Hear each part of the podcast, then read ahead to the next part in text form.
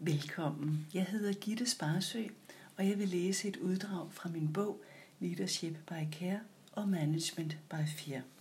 Restituering.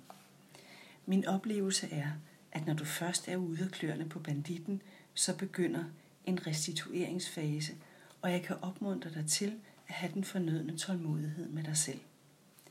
Bliv ikke forundret over, så fremt du er mere følelsesmæssigt påvirkelig og har brug for mere ro samt hvile, end du plejer.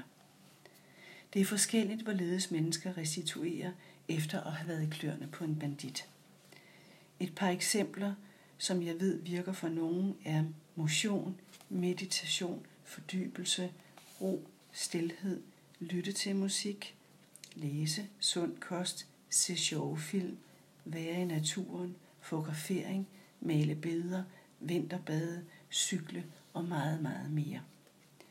Må jeg minde om, at det, der kan føles rigtigt for andre, behøver ikke at føles rigtigt for dig og omvendt.